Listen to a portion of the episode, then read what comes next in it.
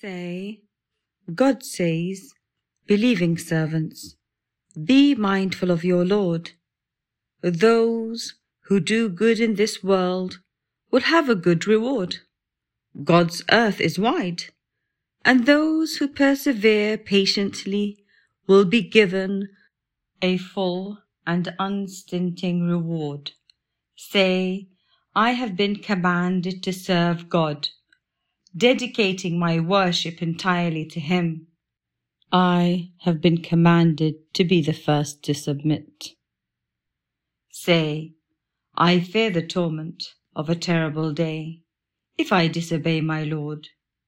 Say, it is God I serve, dedicating my worship entirely to Him. You may serve whatever you please beside Him.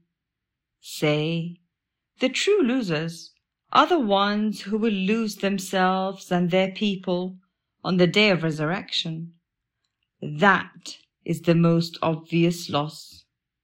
They will have layers of fire above them and below.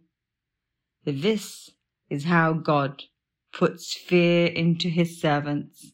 My servants, beware of me.